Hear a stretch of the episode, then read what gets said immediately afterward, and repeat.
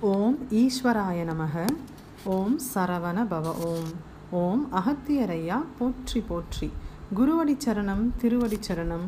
ஓம் ஸ்ரீ ரேணுகாதேவி அன்னையே போற்றி போற்றி. அன்பு ஆத்மாக்களுக்கு பணிவான வணக்கங்கள். கலியுக காவியம் ஆத்மாவின் சுயசரிதம் அத்தியாயம் தொன்னூற்றி ஐந்தில் திரேதாயுக அணுக்கள். இதுவரை நாம் வந்துட்டு கலிவட்டத்தில் மூன்று அடுக்குகள் பார்த்தோம். அடுத்தது துவாபர யுகத்தில் மூன்று அடுக்குகள் பார்த்தோம்.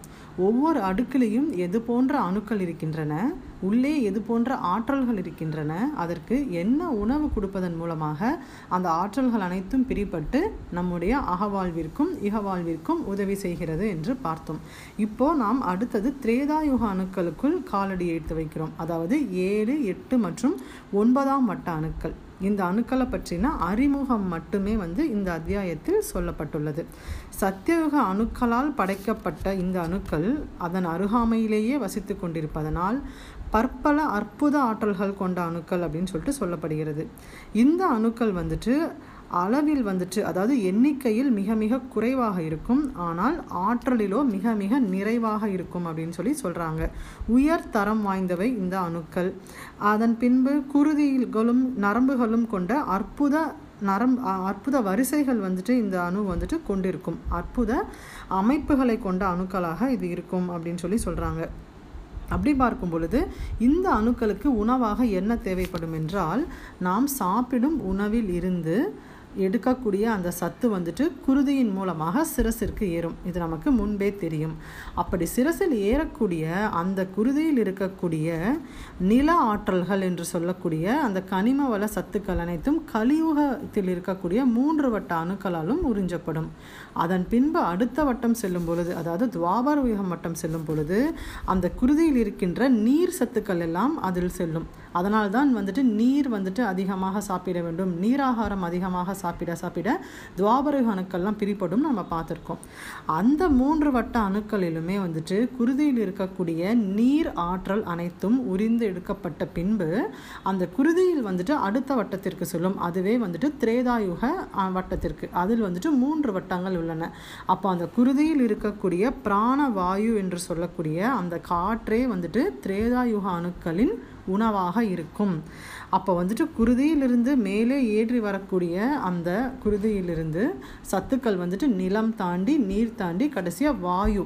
அதனாலே வந்துட்டு ஒரு சில சித்தர்கள் அனைவரும் வந்துட்டு உணவையே எடுத்துக்கொள்ளாமல் காற்றே உணவாக எடுத்துக்கொள்கிறார்கள் என்று சொல்வார்கள். அவர்கள் அனைவருமே வந்துட்டு திரேதா வட்டத்தில் இருக்கக்கூடிய ஆத்மாக்கள். அதனால் அவர்களுக்கு திட உணவும் தேவைப்படாது திரவ உணவும் தேவைப்படாது. அவர்களுக்கு காற்றே உணவாக இருக்கிறது அப்படிங்கிறாங்க. அப்போது காற்றே உணவாக இருக்கிறது என்றால் நம்மை சுற்றி உள்ள காற்றே உணவாக இருக்குமா என்று கேட்டால் கண்டிப்பாக கிடையாது. நம் குருதியிலிருந்து பிரிந்து வந்த அந்த பிராணவாயு அந்த தூயமையான பிராணவாயு ஒன்றே இந்த வட்ட அணுக்களுக்கு உணவாக இருக்க முடியும். அப்போது நமக்கு வந்துட்டு நல்ல நீரும் நல்ல காற்றும் மிக மிக அவசியம் என்று இதன் மூலமாக சொல்லப்படுகிறது. இந்த அணுக்கள் பிரிப்பட்டால் என்னென்ன நமக்கு வந்து கிடைக்கும் என்றால் புவியில் என்ன நோக்கத்திற்காக நாம் வாழ்கிறோம் அப்படிங்கிற அந்த ஒரு விஷயத்தை வந்து நமக்கு தெளிவு தெளிவுற உணர்த்தும் அப்படின்னு சொல்கிறாங்க புலப்படாத பல பல விஷயங்கள் விரைவாக புலப்படும். புரிதல் வந்துட்டு ரொம்ப அதிகமாக கூடிக்கொண்டே போகும். இது போன்ற சில செயல்கள்லாம் வந்துட்டு திரேதாயுக அணுக்கள் பிரிபடுவதன் மூலமாக நடைபெறும்.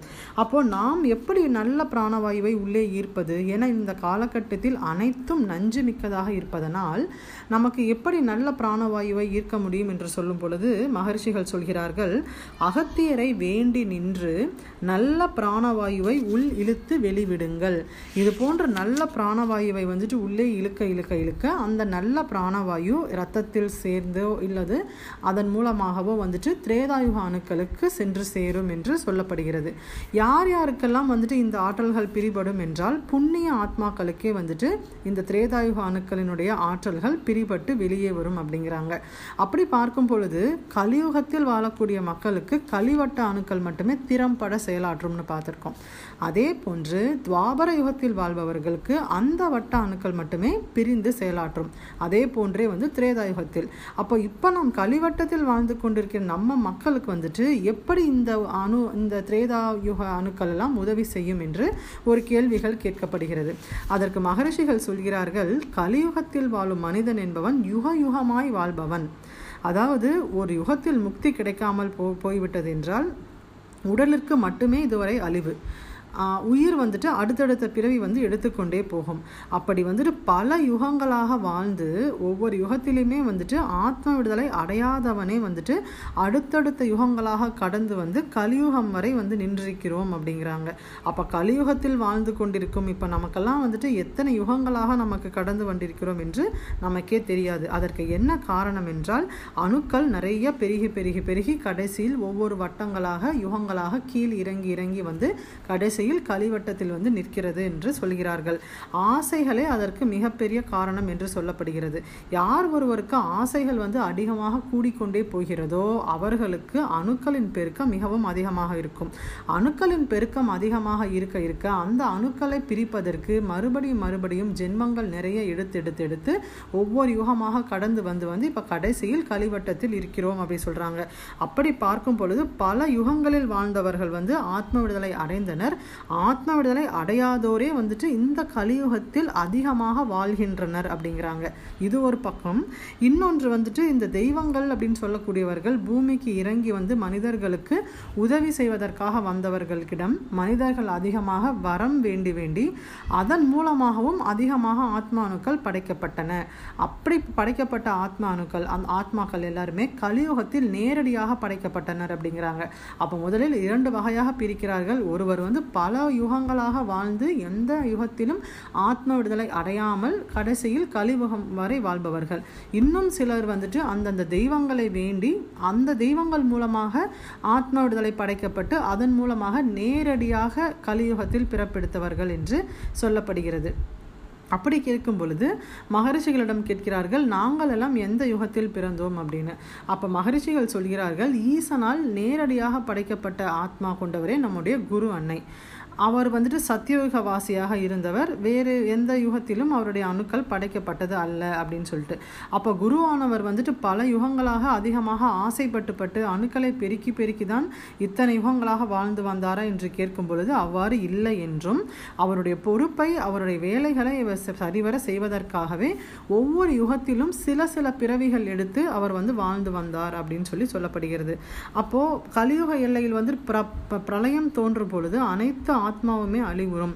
அதற்கு பின்பு யுகமே இருக்கா இல்லாத காரணத்தினாலேயே வந்துட்டு மகரிஷிகளாகிய நாங்கள் வந்துட்டு இருக்கக்கூடிய ஒரு சில நல்ல ஆத்மாக்களையாவது காப்பாற்ற வேண்டும் என்று இறங்கி வந்தோம் அப்படின்னு சொல்லிட்டு சொல்கிறாங்க அப்போ ஒரு கேள்வி கேட்குறாங்க கலியுக எல்லை இதுவா? அதற்கு இன்னும் பல ஆண்டுகள் இருக்கின்றனே அப்படின்னு கேட்கும் பொழுது மகரிஷிகள் சொல்கிறாங்க இல்லை இல்லவே இல்லை. இதுவே கலிகாலத்தின் கடைசியான கட்ட நிலை. இதுவே கடைசி கட்டம்.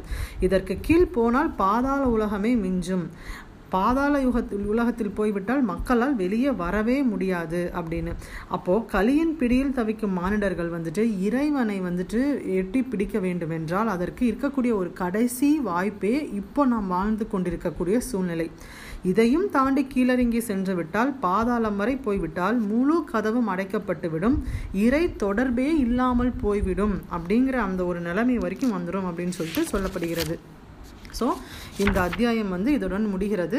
இந்த அத்தியாயத்தை பொறுத்தவரை திரேதாயுக அணுக்கள் என்றால் என்ன? அந்த அணுக்கள் மனிதனுடைய சிரசில் இருக்கிறதா இல்லையா? அப்பொழுது இருந்ததுனால் அது என்ன மாதிரி வேலை செய்யும் அப்படின்னு சொல்லிட்டு சில தகவல்கள்லாம் சொல்லியிருக்காங்க. இதன் இதை திரேதாயுகத்தை பற்றின இன்னும் அடுத்தடுத்த தகவல்கள் அடுத்தடுத்த அத்தியாயத்தில் வரலாம். ஸோ இந்த பதிவு இதுடன் முடிகிறது. புத்தகத்தை முழுமையாக படித்து முழு ஞானம் பெறுவோம். இப்பதிவில் உள்ள நிறைகள் அனைத்தும் குரோனையை சாரும் குறைகள் அனைத்தும் என்னையே சாரும். ஏதேனும் குறைகள் இருப்பின் மன்னித்தருளுங்கள். நன்றி.